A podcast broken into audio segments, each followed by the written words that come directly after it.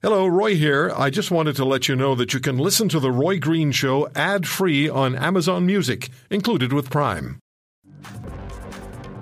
Let's look at British Columbia. Dr. Michael Curry joins us, University of British Columbia professor in vaccination and infectious diseases, chief of emergency medicine at Delta Hospital. Dr. Curry, thank you very much for taking the time. I know you're very busy. COVID numbers. Yeah, Thank you for having me, Roy. Yes, sir. COVID numbers continue to climb in British Columbia. What are you seeing on the ground at the ER and ICU levels? So I think we're seeing two big changes from this time last year.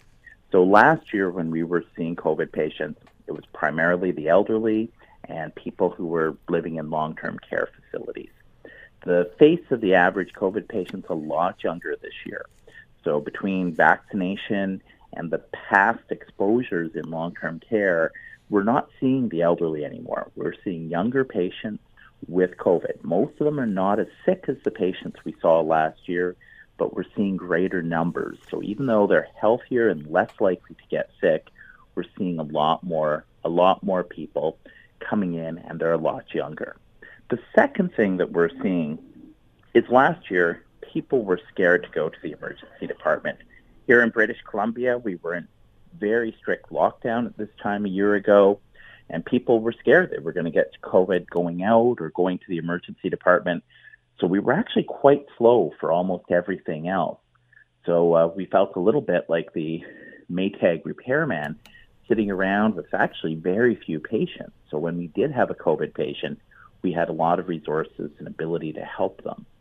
This year, people aren't scared of COVID as much anymore. People have resumed more of their regular activities, and people are not scared to come to the emergency department. So we're at our baseline level of busyness with, you know, heart attacks, strokes, traumatic injuries, and the other things that bring people to the emergency department. And on top of that regular level of business, we have the COVID patients on top. We're managing okay right now in British Columbia. We still do have ICU capacity and room to put the sickest of the sick. But you have to be very careful. The exponential growth you can expect with a virus can really rapidly swamp you. We haven't reached that point yet, but we're getting closer to it, unfortunately.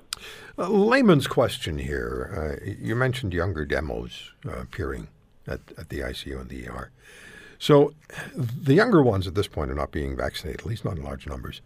With, mm-hmm. with, with these still limited vaccine supplies in Canada, and the younger Canadians not able to be vaccinated yet, is this a ticking time bomb which will allow COVID to mutate further and learn to attack the most resilient, the young, thereby placing older and less resilient to infection Canadians who are not vaccinated at greater risk? Well, I, I wouldn't say it's a ticking time bomb. I'd say it's a slow motion explosion. And so we are seeing it hitting the younger people who are not immunized. So we're seeing a dramatic shift. Like older people with COVID, I, I have to think back quite some time to think of somebody uh, somebody over the age of 70 that I've seen with COVID in the last couple of months. When I have seen them, it's usually been in the context of they're living in a multi generational household. So they're often a grandparent, their child, or their grandchild, or maybe even their great grandchild picked up the infection somewhere and brought it home to a large household with older people living there. So it is affecting the younger people. I don't think the virus would mutate to be more effective at attacking younger people, but because of their participation in work, their participation in school, perhaps a little bit more casual disregard to social distancing among younger people, we are seeing it affecting younger people uh, to a much greater extent than we were seeing a year ago. Dr. Curry, uh, one of your specialties is vaccination. Where does the, where do the vaccines fit in the big picture? I hope this doesn't sound like a silly question, but I'm, I'm, we see the variants development, and I, I, imagine there are variants we're not even aware of yet. Are, are, var- are, are vaccines the long term solution, and and are we going to be able to pe- keep up with the the variants of the COVID vaccine or the COVID uh, uh, virus with our vaccine development? It's it's a good question, and I think we probably will. We've had a pretty resounding success with our vaccine development so far, and it feels like we've been waiting a long time for these promised vaccines. They were our light at the end of the tunnel, and now we have these variants, which have to some extent less of a less of a response to the vaccine-induced antibodies. But I think I think the big thing was the speed with which we developed these new vaccines has underlined that we can respond pretty quickly to it. So it seems like a long wait, but in the grand scheme of things, going from an unknown virus to vaccines with over 90% effectiveness within a year, that's a stunning accomplishment. That's a stunning accomplishment. Within, I think, 48 hours of Chinese researchers releasing the sequencing of the COVID virus, at least the sequencing as it was at the time, within 48 hours, the preliminary Moderna vaccine had been developed. So the new technology in the mRNA vaccines and these adenovirus vaccines really give us a remarkable ability to adjust our vaccines in so, the future pretty quickly. So we may need to keep getting booster shots for COVID. I think that's altogether possible. But so far, these vaccines have been incredibly successful, incredibly quickly. Yeah, the, the CEO of Pfizer is saying a booster shot uh, next year is, is what they're expecting.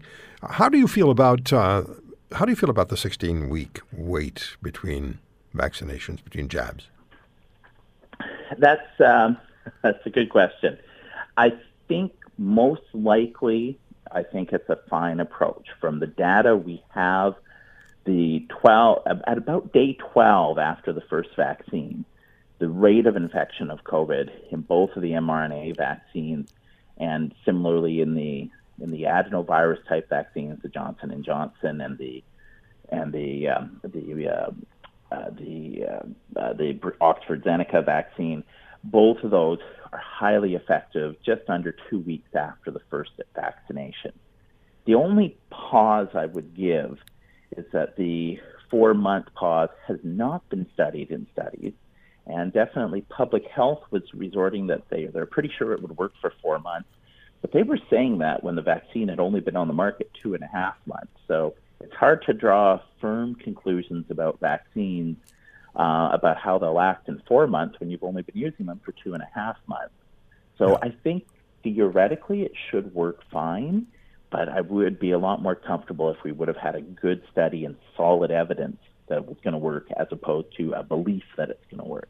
One more question for you, Dr. Curry. From a B- British Columbia perspective, we're a year plus into battling this coronavirus. Are we further ahead, given all the parameters that you've explained to us? Are we further ahead than we were six months ago? Are you, as some doctors are, fairly confident that we'll be in a much better place as far as reducing the impact of COVID is concerned by this fall? Yes, I'm pretty confident. I'm pretty confident between vaccination and to some extent herd immunity, um, but mainly vaccination. I think we're going to be living a quite different fall of 2021 than what we were living in the fall of 2020. If you want to hear more, subscribe to The Roy Green Show on Apple Podcasts, Google Podcasts, Spotify, Stitcher, or wherever you find your favorites. And if you like what you hear, leave us a review and tell a friend. I'm Roy Green. Have a great weekend.